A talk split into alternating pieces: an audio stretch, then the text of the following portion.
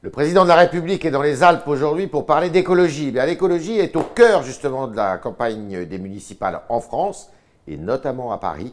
À Paris où nous recevons ce matin eh bien, Isabelle Saporta qui est euh, candidate dans le 14e arrondissement et qui est derrière Cédric Villani.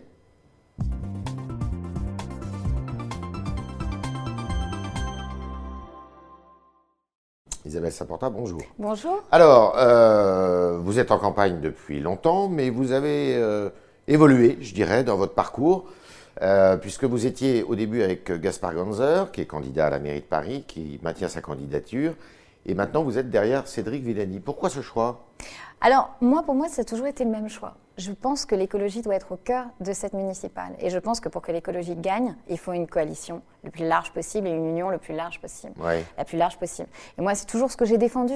Et je désespère pas d'ailleurs que Gaspard Ganzer rejoigne la coalition climat, puisqu'en fait, il, s'agit de ça. C'est possible, ça Bien sûr, mais bien sûr. Je veux dire, aujourd'hui. Vous avec lui Bien sûr, Bien sûr, j'échange toujours avec lui, on s'est vu encore très récemment. La question, si vous voulez, c'est les postures aujourd'hui. Moi, je mmh. pense qu'on est en train de crever des postures. Si chacun fait semblant de rester dans son coin pour des raisons d'ego ou pour, ou pour la posture, tout simplement, il ne se passera jamais rien. Mais alors, puisque vous parlez d'écologie, vous dites que c'est un des, motifs de votre engagement. Rappelons que vous étiez journaliste avant. Euh, pourquoi ne pas avoir rejoint la, liste de, et la campagne de David Béliard, qui est le candidat euh, en tête de liste chez les Europe Écologie Les Verts euh, alors moi, je, vais vous dire quelque chose. Je trouve que David Béliard est un excellent candidat. Bah je trouve qu'il mène une très belle campagne. Parce que nous voulons que l'écologie s'ouvre. Nous voulons une coalition. Ah, vous ne vouliez pas vous, vous enfermer dans un parti je, qui... je pense que l'écologie doit dépasser son parti aujourd'hui. Mhm. Si c'est une urgence, si c'est l'urgence numéro un, si euh, c'est voilà, c'est ce que nous réclament les jeunes. Au fond, faites en sorte que l'écologie devienne la matrice par laquelle toutes les grandes décisions sont prises. Alors, ça ne peut pas être réduit à, une seule chapelle. Ça n'est pas possible. Et qui d'autre, au fond, que Cédric Villani mhm. pour ouvrir un mathématicien, médaillé Fields, qui est en fait une personnalité qui dit voilà, moi, je ne juge pas les gens euh, pour savoir s'ils viennent de droite, de gauche, du centre. Moi, je veux juste euh, construire, et il a raison, une coalition climat qui rassemble tous ces courants différents, toutes ces personnalités différentes pour qu'ensemble. Vous travaillez, vous, au rapprochement des, deux, des deux listes Bien euh, sûr. Bah, ça va se faire, ça peut se faire avant le premier tour. Bien sûr que ça va se faire. Ah, moi, mon grand rêve, c'est que ça se fasse avant le premier tour. Oui. Bon, alors après, vous savez, je commence en politique, donc je rêve beaucoup. Oui. Je ne sais pas si ça, ça si j'arriverai, si nous arriverons à faire cette mmh. fusion avant le premier tour. Mmh. Par contre, ce sera une belle coalition de second tour, ça c'est certain. Et c'est une coalition qui travaille sur le fond. Je peux vous dire qu'on échange sur les programmes, qu'on avance, qu'on construit. Donc, si vous voulez, c'est pas quelque chose d'hors sol. Et puis, par ailleurs, moi, ce que j'aime dans cette coalition, il peut y avoir un maire écologiste à Paris euh, cette année? Bien sûr élu cette année Mais bien sûr qu'il peut y avoir un maire écologiste. Ce serait quand même une petite révolution à l'échelle de la France. Bah, moi, je trouve que ce serait. que la capitale française soit dirigée par un écologiste. Ce serait assez fantastique, effectivement, que l'écologie gagne. Et Béliard et, euh, Villani peuvent s'entendre? Mais bien sûr Bien sûr, sont des personnalités, enfin, c'est vraiment des personnalités très hors normes et l'une et l'autre. Enfin, Béliard, pardonnez-moi, mais il a pris énormément de risques. Et quant à Villani, enfin, pardonnez-moi aussi, mais enfin, quand on dit non au président de la République, quand on s'affirme, ah ben, je, quand on est convoqué pour se faire taper sur les doigts et qu'on dit euh, ma volonté d'être au service des Parisiennes et des Parisiennes, des Parisiens sera beaucoup plus forte qu'aucune injonction, mhm. euh, quand bien même viendrait-elle du chef de l'État, ben, je pense que son courage est établi. Aucune probabilité pour qu'il rejoigne, dit euh, Griveaux, Benjamin Griveaux. Ah ben non, aucune. Là, je pense que la rupture elle est consommée. Vous, vous seriez contre de toute manière? Ah ben moi, je ne resterai pas dans une alliance avec Griveaux, ça c'est évident. Si c'est ça que vous me demandez, je vous Alors, je disais que l'écologie était au cœur de cette campagne. À Paris, c'est vrai que tous les candidats, à part Rachida Dati qui n'en a pas trop parlé, tous les autres candidats, Griveaux, Hidalgo, parlent d'écologie. Et tous veulent planter des arbres partout. Euh, c'est une mode ou c'est une tendance de fond? Écoutez, moi, je me réjouirais toujours qu'il y ait de plus en plus de gens qui parlent d'écologie. La question maintenant, c'est comment on fait de l'écologie. Voilà, c'est tout. Euh, moi, je, regarde par exemple le, programme de la, de mer sortante. Mmh. Il est parfait.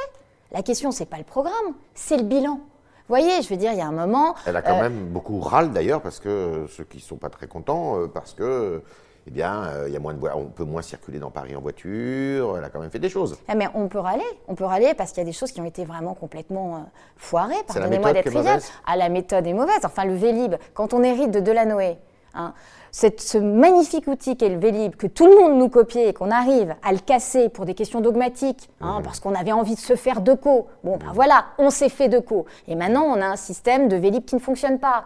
Quand on a Autolib, qu'on hérite d'Autolib, qui était quand même un système d'autopartage de, qui fonctionnait très bien, qui était précurseur, qui allait en dehors de Paris, qui aurait été bien utile pendant ces grèves, et qu'on le casse parce qu'on n'a pas été capable d'établir des contrats euh, suffisamment euh, fiables avec Bolloré, pardonnez-moi, mais enfin, c'est quand même vraiment des gros échecs. Donc, si vous voulez, c'est bien de se dire écologiste. Après, il faut faire la, la cantine bio. Là, maintenant, j'entends qu'elle est très contente et qu'au début, de, quand j'ai commencé cette campagne, j'avais dit 100% de bio et effectivement du bio local.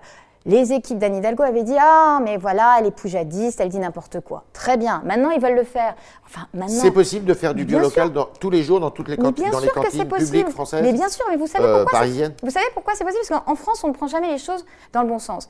Quand Delanoë a remunicipalisé l'eau, quand mmh. tu remunicipalises l'eau, ça veut dire qu'autour des captages d'eau, mmh. au fond, le foncier, tu le surveilles. Parce qu'il faut que euh, ce soit que, les mmh. captages soient propres. Donc on l'a déjà cette emprise foncière. Ce qui a manqué jusqu'à présent, c'est le courage politique. Donc là, moi, je suis très heureuse qu'enfin ils aient vu la, lumière verte. Mais enfin, il était temps. Hein. Mmh. Euh, et sur la propreté de Paris, est-ce qu'il faut changer euh, eh bien, ce qui se pratique aujourd'hui, c'est-à-dire qu'une partie est en régie, l'autre partie est gérée directement par la ville, alors que les Parisiens estiment que c'est très sale. Écoutez, il faut, quand même là, moi, je, fais beaucoup de porte-à-porte, je fais beaucoup de réunions de quartier. C'est vrai que c'est une des préoccupations majeures des Parisiennes et des Parisiens, et on ne peut pas leur donner tort. Paris est vraiment, effectivement, excessivement sale, et mmh. les choses ont été très mal gérées. Et comme en plus, on a vu les choses que par le petit bout de la lorgnette, c'est-à-dire qu'au fond, Aujourd'hui, vous savez, on ne, on ne, recycle à Paris que 20% de mhm. nos poubelles. On fait des poubelles qui sont beaucoup plus lourdes qu'ailleurs et beaucoup moins recyclées qu'ailleurs. Pourquoi mhm. Parce qu'on est parti dans un truc de Shadok, comme d'habitude en France, hein, comme souvent en tout cas, où au fond à Paris, ce sont nos déchets que nous brûlons qui fait la chaleur de nos appartements. tout ça n'a aucun sens. Et c'est pour ça que finalement, rien n'a été fait pour changer le système. Mhm. bien sûr qu'il faut changer le système. Bien sûr qu'il va falloir remunicipaliser, euh, par exemple, la question du chauffage urbain à Paris. Parce qu'on ne peut pas continuer comme ça. Regardez, quand il y a une grève, comme la grève que nous connaissons aujourd'hui, et qu'il n'y a plus d'incinération, mais qu'est-ce qui se passe? Eh ben, les poubelles s'accumulent. Donc c'est pas bien que nos poubelles chauffent les appartements? Ah ça n'a aucun sens. Aujourd'hui dans les poubelles. C'est pas écologique. Ben, ça n'a aucun sens parce qu'aujourd'hui les poubelles c'est une mine d'or. Voilà, c'est du compost. Par exemple, il faut faire davantage de, de, tri. De tri. Ah ben, on brûle un tiers de, déchets organiques. Les déchets organiques, ce sera le compost, c'est-à-dire leur brin de demain pour finalement leur noir pour euh, que nos, champs soient fertiles. Comment on brûle de l'eau en fait? Ça n'a pas de sens. Tout ça, c'est des. Vous voyez, tout est vu par le petit bout de la lorgnette et jamais les choses ne sont vues de façon systémique. Et c'est ça que j'aime bien chez Cédric Villani. Quand même, on a, on a besoin d'un grand mathématicien pour voir avoir un petit peu de vision à long terme. Quand même. Et vous êtes d'accord avec son idée du Grand Paris, c'est-à-dire ah qu'il veut élargir Paris, mais est-ce que c'est possible avec des communes qui sont toutes jalouses de leur souveraineté, de leur pouvoir, de leur... Alors, moi, ce que j'aime bien avec Cédric Villani, c'est qu'il fait toujours les choses en concertation. C'est-à-dire vraiment, il a été rencontré un à un, tous les maires, il a été sur le terrain, voilà. Il va jusqu'où, le Grand Paris? Écoutez, en tout pas cas... toute la région parisienne. Là, ben, je pense qu'à terme, ce sera toute la région parisienne. Mais enfin, faisons d'abord la petite couronne, si je puis me permettre. Mhm. Et là, si vous voulez, la question, mais de toute façon, je ne sais pas vos enfants. Moi, je sais que par exemple, moi, mes copains, je suis la dernière à vivre à Paris. Mhm. Tous y sont aujourd'hui à Malakoff, à Pantin, euh, Porte des Lilas. Vous voyez ce que je veux dire? Aujourd'hui, ceux qui disent qu'on va résoudre le problème du logement à Paris qui est crucial sans penser Paris en grand, mhm. nous mentent en fait. Il faut quand même dire les choses. Par contre, il y a vraiment beaucoup de choses à penser. C'est-à-dire que si tu agrandit Paris, effectivement, il faut que ce soit en concertation avec ses maires. Il faut aussi que Paris ne cesse, arrête de prendre. C'est-à-dire qu'aujourd'hui, Comment on envisage la banlieue à Paris? Ben, C'est pas compliqué, ce sont les forces vives qui viennent travailler chez nous. Donc voilà, ils viennent le matin, on les rejette le soir. Et sinon, bah, écoutez, on laisse nos dépotoirs, euh, nos incinérateurs et nos cimetières. C'est ça. Ah mais c'est ça la banlieue et Paris, hein. c'est mmh. pas autre chose. Donc soit on est capable demain de dire oui, on va, on va penser Paris en grand et on va investir dans des crèches, euh, dans des services publics, mettre de l'argent de Paris dans ce grand Paris, mmh. soit ça ne fonctionnera jamais. D'accord. Pourquoi le 14e arrondissement Parce que j'y vis, parce que j'y suis née, parce que j'y élève mes deux filles, parce que c'est chez moi. Deux figures assez connues qui vont être dans le même arrondissement, donc Cédric Villani et, vous-même. Oui, mais moi, je, si vous voulez, il y a un moment, je me suis dit, vous savez, c'est pas mon métier la politique, hein. donc j'entre en politique. Et si j'entre en politique, c'est pour essayer de faire de la politique autrement. Donc je vais pas commencer par un parachutage, euh, ça n'aurait aucun sens. Et alors, en plus, euh, vous connaissez bien la politique et vous connaissez bien les municipales. Mmh. Les municipales, il faut connaître son, son quartier, son arrondissement par cœur. Et là, je peux vous dire que je sillonne cet arrondissement dans lequel je vis depuis plus de 20 ans et dans lequel je suis née, dans tous les sens. Et que je le découvre encore. Et je ne me serais pas vue vraiment regarder les habitants, leur parler d'un arrondissement que je ne connais pas, j'aurais été incapable en fait. D'accord. Est-ce que vous comprenez que certains euh, quittent le navire? Jean-Michel Fauvergue, l'ancien patron du, du, RAID, a décidé de, quitter le navire euh, Villani? Écoutez, moi, si vous voulez, il y a des choses que je ne me permettrai pas de juger cette personne en particulier. Ce que je vois, en fait, c'est que la grande liberté de Cédric Villani, c'est sa force, c'est qu'il est mathématicien, c'est que sa vie est ailleurs. Je vois beaucoup d'hommes politiques qui aujourd'hui. Sa vie est ailleurs, elle est à Paris aussi quand même. Oui, elle est à Paris, parce qu'il est à Paris aujourd'hui. Non, c'est pas ça que je veux dire, mais si vous voulez, elle est ailleurs que dans essayer d'avoir un petit strapontin euh, politicien. C'est-à-dire que s'il se lance à Paris autrement, c'est justement parce qu'il a tout ce parcours. Moi, je vois dans les gens qui quittent le, navire, pardonnez-moi, des gens qui sont en train déjà de réfléchir à leur circonscription de dans deux ans, en mhm. se disant si je me fâche avec le président de la République, alors est-ce que je vais récupérer mon strapontin? Mhm. Et j'ai envie de vous dire que ces gens-là s'en Mhm. Parfait. Villani est fâché avec le président de la République Non, il n'est pas fâché du tout. Euh, je veux dire, vraiment, c'est, il a le plus grand respect pour le président de la République. Moi, la question que je me pose, c'est pas est-ce que Villani est fâché, c'est pourquoi, qu'allait donc faire M. Macron dans cette galère.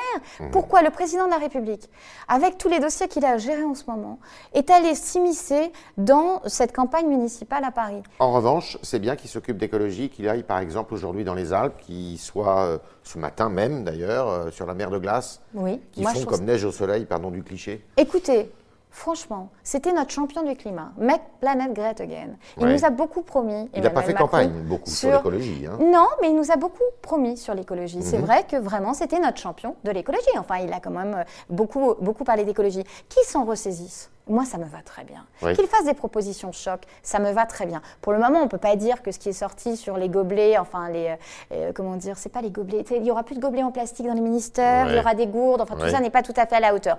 Mais moi, ça me va très bien. C'est déjà les gourdes dans les ministères, c'est déjà ça. Euh, l'objectif, c'est de battre Anne Hidalgo à Paris? Ah oui, L'objectif, c'est de changer. Si vous voulez, Anne Hidalgo, en, sa personne, c'est pas le problème, mais c'est changer les équipes. Ça fait 20 ans que ces équipes sont en place. Mmh. Force est de constater que, quand même, vous voyez, leur programme de 2020, euh, c'est le même que celui de 2014. On voit bien qu'il y a beaucoup de choses qui n'ont pas été faites. Je vous parlais du fiasco du Vélib. Moi, je parle aussi du chaos des trottinettes. Enfin, je veux dire, Comment en France, une femme socialiste qui nous dit qu'elle lutte contre l'ubérisation a laissé Paris à l'ubérisation, à cette espèce de chaos qu'ont été les trottinettes pour mmh. nous dire aujourd'hui ah ben non finalement il faudrait réglementer. On réglemente avant, on n'organise pas le chaos, c'est pas possible comme ça. Et puis alors moi je vais vous dire, il y a un truc qui rend les, gens fous sur le terrain, c'est la fausse concertation. Ils disent mmh. tous ça, mais on nous demande ce qu'on veut, etc. Et à la fin, c'est une autocrate. C'est complètement, euh, c'est complètement ficelé. Bah écoutez, je me permettrai pas de juger, mais je vois que les Parisiennes et Parisiens sont très en colère, ça c'est sûr. La présence de Christophe Gérard, ses côtés, euh, on apprend là aujourd'hui qu'il est, euh, est, très proche de Gabriel Matzneff, ce qui n'est pas Écoutez, cette affaire m'a beaucoup troublée. Cette affaire m'a beaucoup troublée. J'ai été très troublée que euh, Girard ne fasse même pas un tout petit mais un pas. Puisqu'effectivement. C'est ça que vous lui demandez? Ben oui, écoutez, dans ce papier du New York Times, effectivement, on apprend que quand il était en place euh, chez Saint-Laurent, il a finalement couvert euh, Matzneff pour qu'il évite la brigade des mineurs. Moi, je serais toujours du côté des victimes. Mhm. Donc là, je trouve vraiment que c'est inacceptable. Par ailleurs, en 2002, quand il était effectivement adjoint à la culture, on apprend que dans l'entre-soi le plus total qui était, qui était celui-là à l'époque, il a aussi fait passer une allocation pour Matzneff. Moi, j'attends aujourd'hui du futur maire ou de la future maire de Paris qu'elle dise plus jamais ça. Plus jamais nous ne couvrirons ce genre de système. C'est plus possible. D'accord. On est avec Isabelle Saporta ce matin, qui est candidate dans le 14e arrondissement de Paris aux élections municipales avec Cédric Villani. on continue avec vos questions, chers internautes, et Julie Coulon-Profisi pour les poser.